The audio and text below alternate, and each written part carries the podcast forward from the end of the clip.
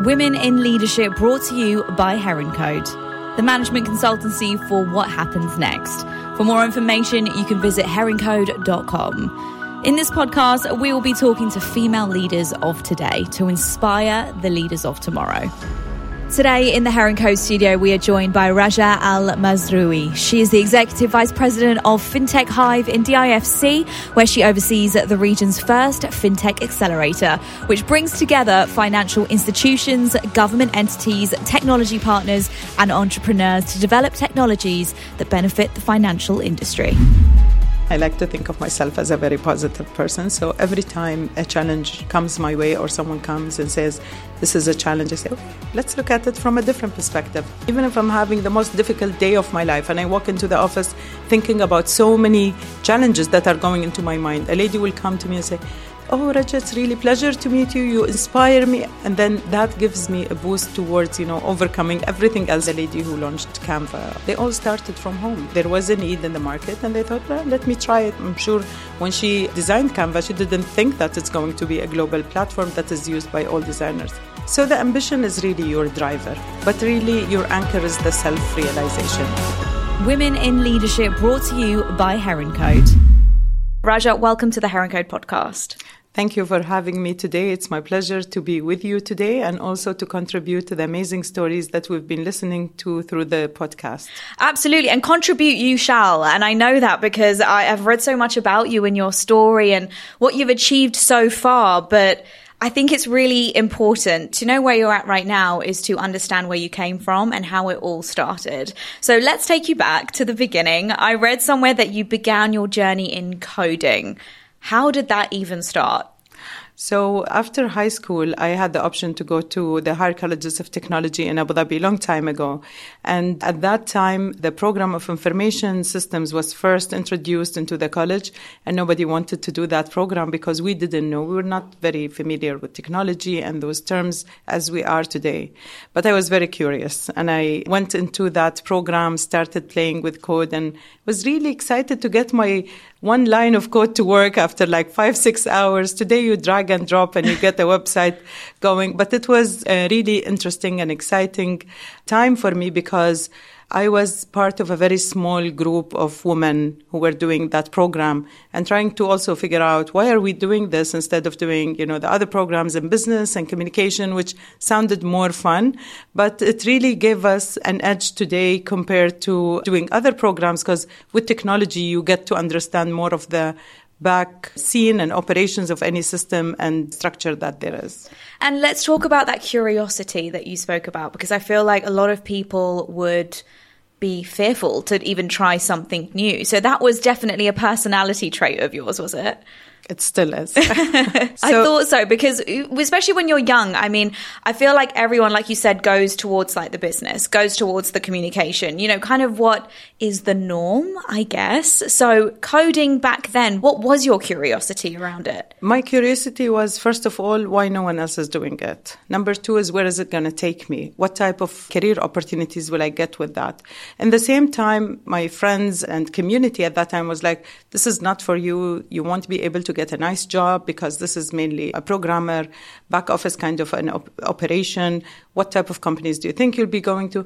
But I really wanted to explore further. And the more I coded, I really got excited. And from there, I really stopped the limitation of what is going to be next as much as enjoy what I'm doing and learning right now. And the interesting part is I actually got a work placement within the college, within the IT department there. And I was one of the first Emirati hires of the college.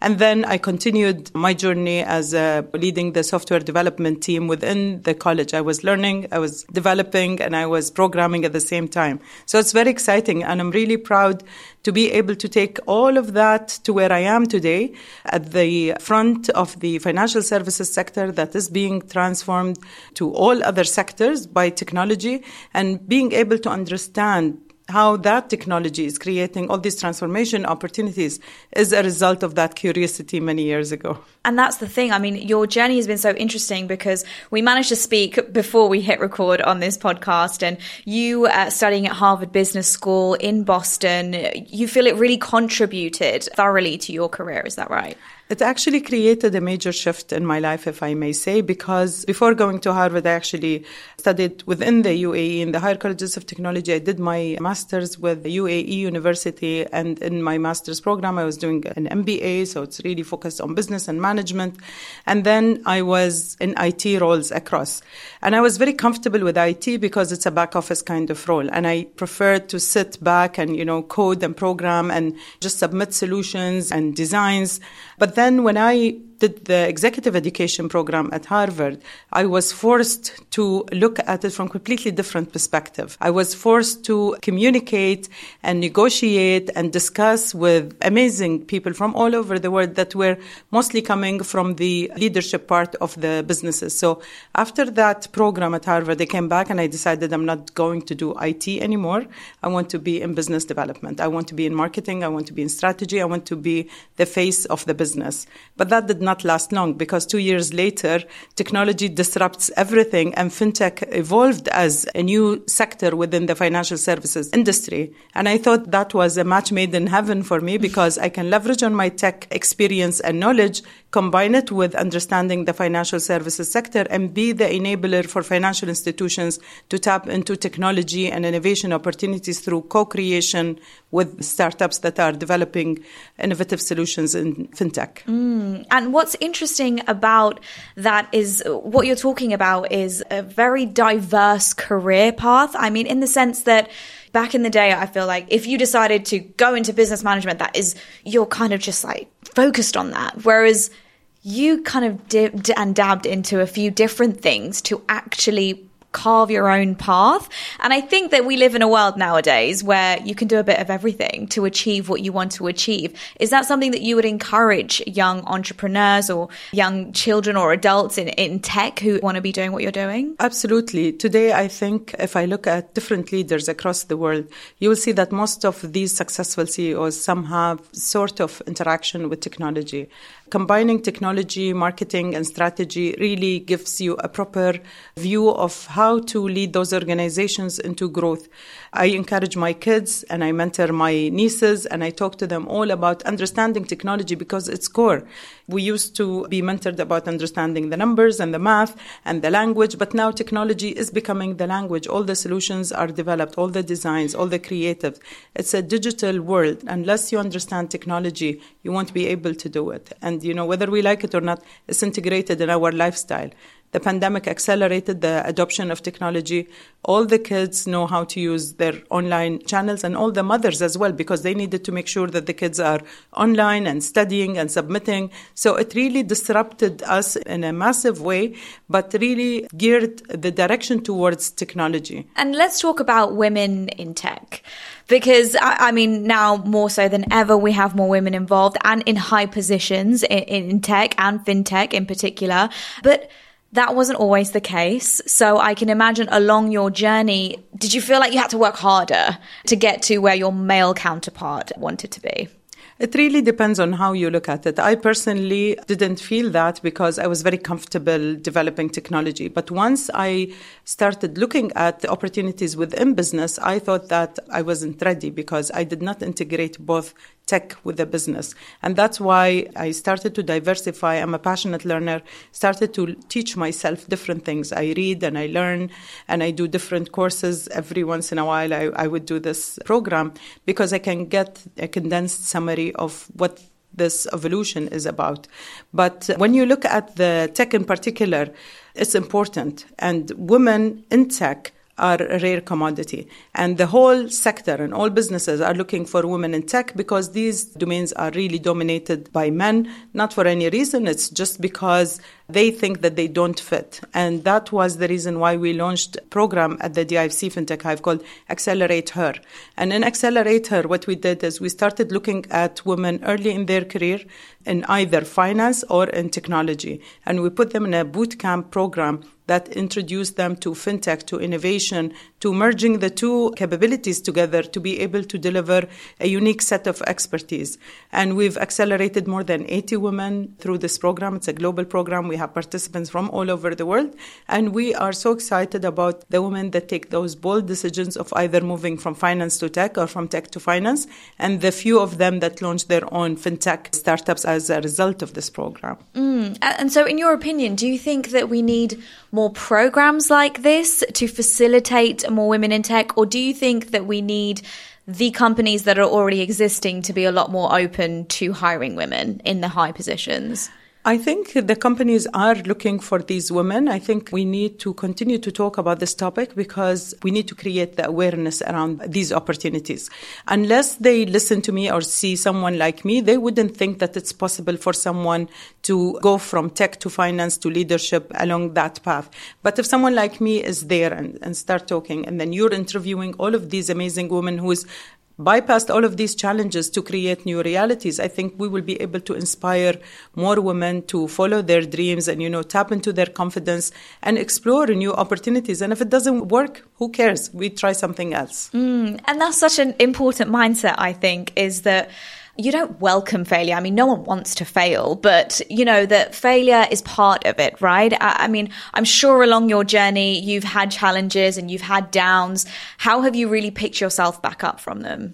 You know, managing your expectation, your own expectation is very important. So, for example, I have ventured into developing my own tech startup. And while I was doing the design and the technology and the MVP, I've spent so much time and money on making it work till I got to a certain point of time where I realized I can continue to fool myself, but this will get more challenging day by day, or I can just stop it here learn from the time I've invested and the money that I've invested into this to developing something that has more either mass market or less restrictions in terms of deploying the solution.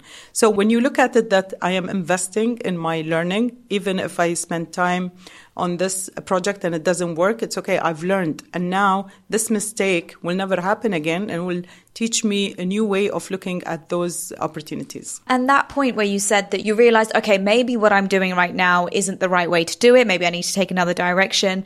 I think sometimes for a lot of people, no matter what industry you're in, there is that self-awareness that that a lot of people need to have right? But then there's also that balance of inspiring and and wanting to achieve and not to give up. Where is that balance? You know the the self-awareness the realism but then also the ambition to achieve. So the ambition is really your driver but really, your anchor is the self realization. And if you spend time reflecting on how you're doing compared to where you're going, I think it will give you that balance. But it's really, as you said, very important balance to keep in mind and not get carried away after our dreams and ambitions because there's a lot to learn and we won't be able to figure it all on our own especially that we are innovating and creating new solutions and we're going places that no one else has been to before. Mm, and you said earlier, you know, it's so important for us all to have these conversations, for women to be out there, uh, for other women to see. Do you ever consider yourself a role model to many? I actually do. And, you know, I'm humbled and honored that I keep on receiving this feedback from a lot of women because they tell me and they share with me and say, Raja, you're inspiring. We're learning from you. Even if I'm having the most difficult day of my life and I walk into the office thinking about so many challenges that are going into my mind, a lady will come to me and say, oh Raja, it's really pleasure to meet you. You inspire me, and then that gives me a boost towards you know overcoming everything else because these women look at me and you know waiting for me to do something else. So they give me that energy to continue with these. Yeah, that's beautiful. I completely agree with you, and I resonate with that so much that you know even if you are in the worst mood ever, where do you find that strength then? Because I feel like there is a bubble and this shiny light on success stories, and you see the finished product but you don't see what goes on day to day. And that it is really, really tough what everyone's doing, just trying to trying to succeed, trying to get through every day. But what is your pick me up? What keeps you going? You know, creating impact. And I've thought about this so many times because I try to find my purpose. And, you know, it's really hard to really find your purpose and reflect on that. And I realized what's in it in this role that gives me joy. And looking at the startups around me, the minute they do a raise, for example, they add two, three people to their team. The day they win a deal. So for me, this is an impact that's created by my participation in this role within this organization that has vision to enable those entrepreneurs and startups to make it. Being able to help someone put food on that table means a lot. Whether the company headquartered here and you know the development team is somewhere else it doesn't matter you're contributing towards an economy you're very ambitious but when you have this personal touch with those people you'll be able to connect and reflect on the impact that you're creating directly or indirectly and these connections and these networks are so important no matter what you do, right? I, I, mean, a lot of people are introverts and they find it really difficult to create these connections even if they want to. Were you quite an extrovert? What's your personality type? I've been introvert for the most part of my life until I realized one day that no, I wasn't really an introvert. I just thought that I was because I didn't tap into my confidence. I was always, you know, like a prisoner of my own thoughts and my own perceptions. I never asked for help, never asked for direction. And this is why I think mentorship is really important because I've been through this myself and I realized all of these facts on my own that I actually could go and ask and I and I could express my opinion and I could share a recommendation without being judged. But they were all in my mind and I never spoke them out.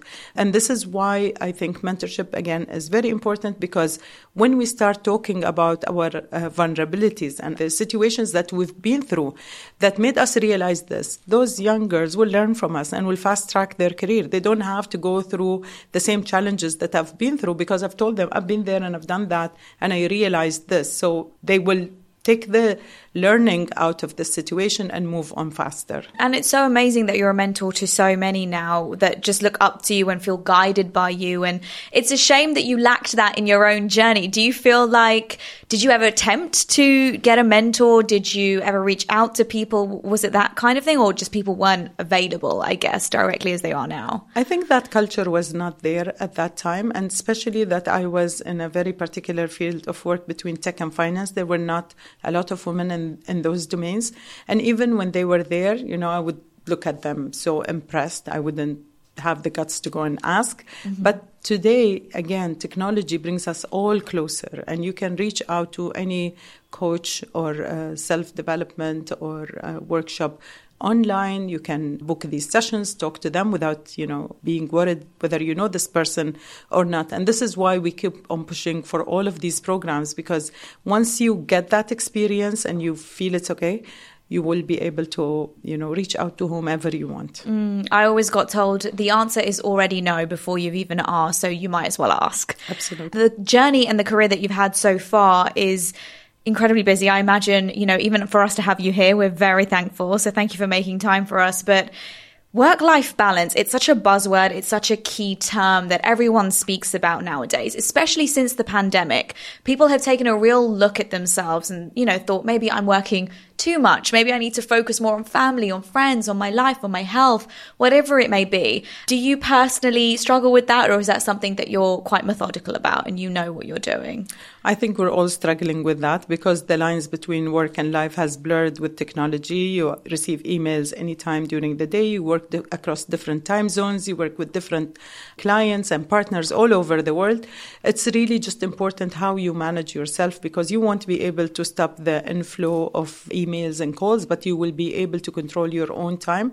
And it's really important to detox, to have a period where you're not checking your email, where uh, you take time for a short trip or time to reflect on your work. I think it's really important because otherwise you will be um, uh, drained.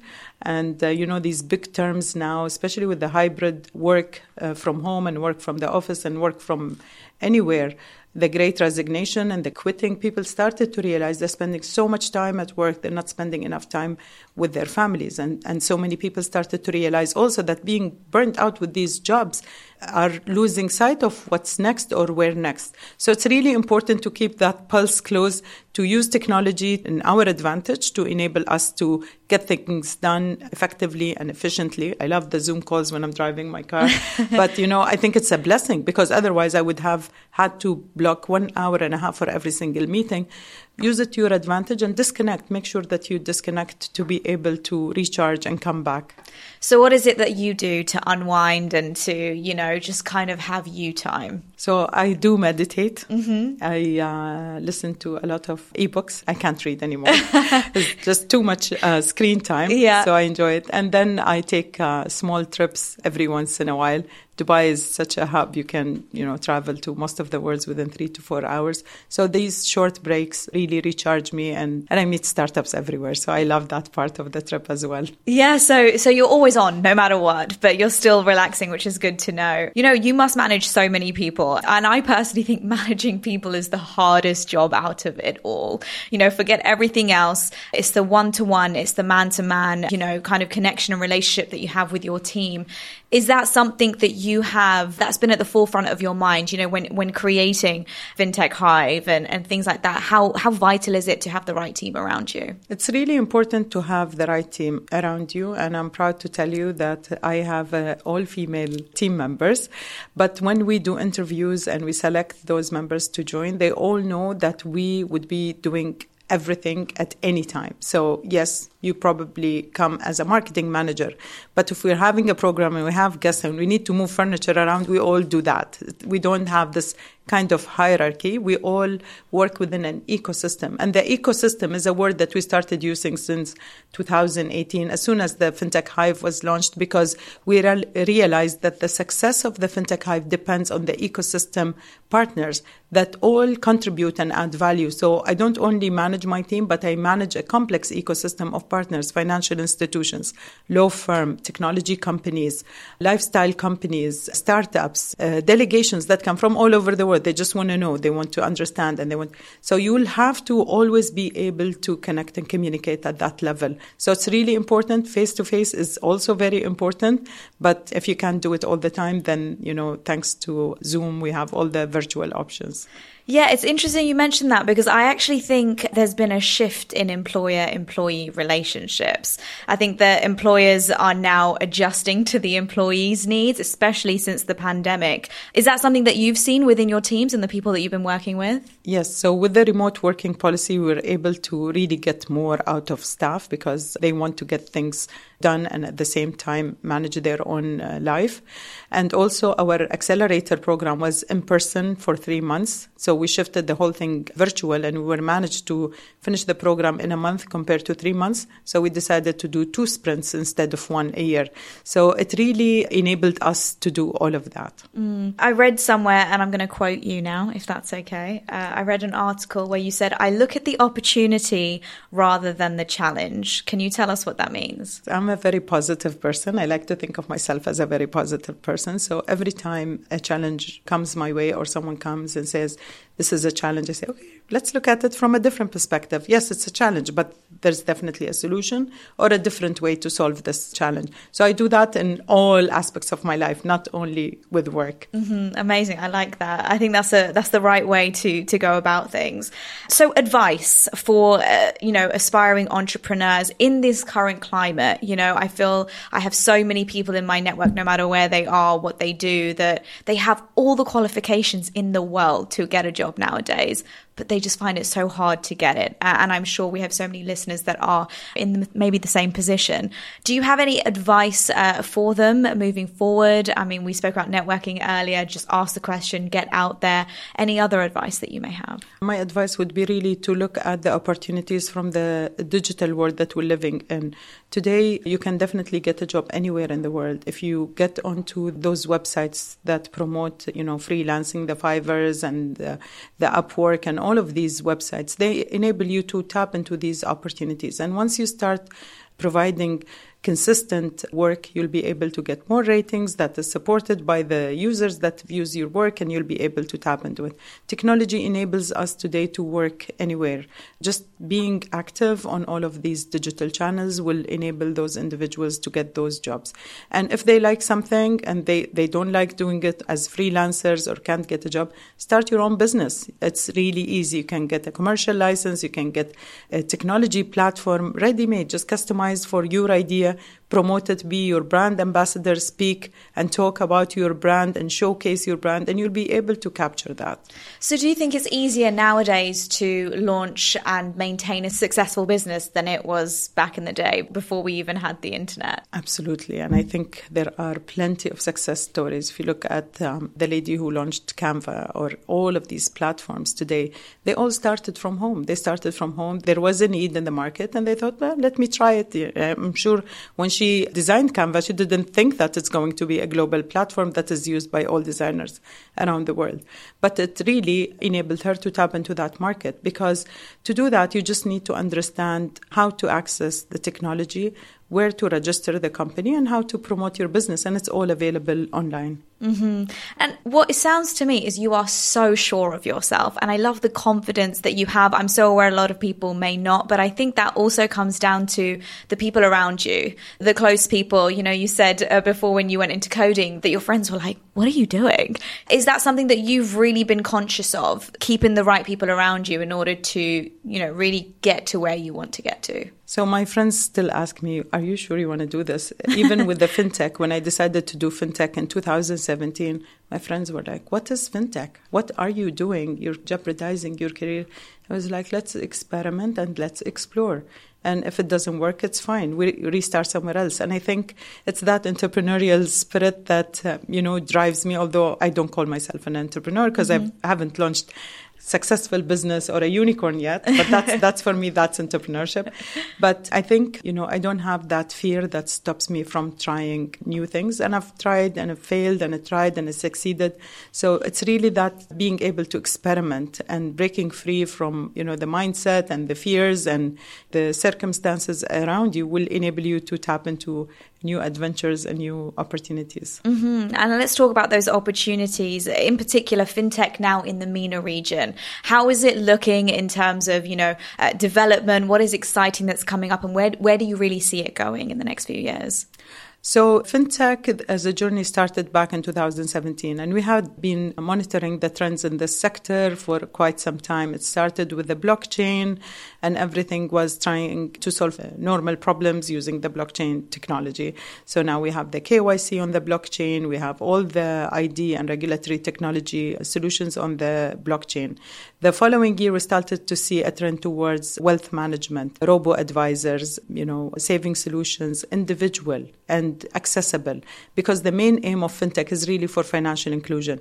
Everybody should have the opportunity to use those services regardless of who they are, where they are, how much they make, and where are they located in the world. Then with the pandemic, it really pushed the contactless and cashless payments and all of the digital banking solutions started to evolve because, you know, the technology has accelerated it. Everyone is stuck somewhere in the world and they need to access those uh, services. Moving forward, obviously the metaverse the NFTs, the Web3 is really shaping the future of uh, technology. We are experimenting right now with what solutions from the metaverse will work for fintech. I personally think the focus will be on wallets and cryptocurrencies, but these are still volatile currencies. How are they going to govern is going to dictate how successful they're going to be in the future. And in particular, I mean, for anyone listening right now who may not even be in the MENA region and who's excited to just know more about the space, why be here? Why be in Dubai? Why be in the UAE uh, to really explore this space? I think you will be able to answer this question better than me, but I would say, you know, the UAE has really created a co-living space for anyone from anywhere in the world to come and set up a business here and start their career or start their life, start their businesses. There's different types of visa uh, permits that enable any type of talent to come here. Access to funding is available, access to regulation is available regardless of the sector. And also, we have an international court system that is available for any litigation that is based on international standards. On top of it, the lifestyle, and also you just feel you belong here in Dubai. In general, it is a very friendly, cosmopolitan city mm-hmm. that um, you would find it easy to live and connect with people around here. We see a lot of them come and never leave. They're part of the city, and, and we as locals are so proud and happy to be able to have those people consider Dubai as their home. Mm. Uh, most of my friends, whether they're locals or not, when, wherever they travel, and I think you and the others are the same, they say, Where are you coming from? They say, We're from Dubai. Mm-hmm. So it's, it's really home for a lot of people. And I want to talk uh, and end, end the episode, uh, you know, about your journey and wh- where you really see yourself going now. What is the next five years looking like for you? That's a million dollar question. uh, you know, I, I am a passionate learner. I continue to learn, and now I'm very passionate about learning the new technologies, the Web3, the metaverse, building exponential organizations to see what are the opportunities for me to do, as I would say, next. We've built the first and largest fintech accelerator in the region. We built the most complex ecosystem for startups to launch and scale from the region. Now, what's next is going to be really more complex. I would say, I'm not going to say challenging, mm-hmm. but it has to create a bigger impact. And for me, I think focusing on uh, technology and understanding how to use that to enable this type of growth is going to be core of my uh, vision. Well, you know, I have absolutely no doubt that you are going to achieve your vision in probably less time than you even think. Um, it has been an absolute pleasure talking to you and, and getting to know your journey a lot more. I'm sure the listeners have benefited so, so much. So, Raja, thank you so much for your time. Thank you for having me. Women in Leadership brought to you by Heron Code.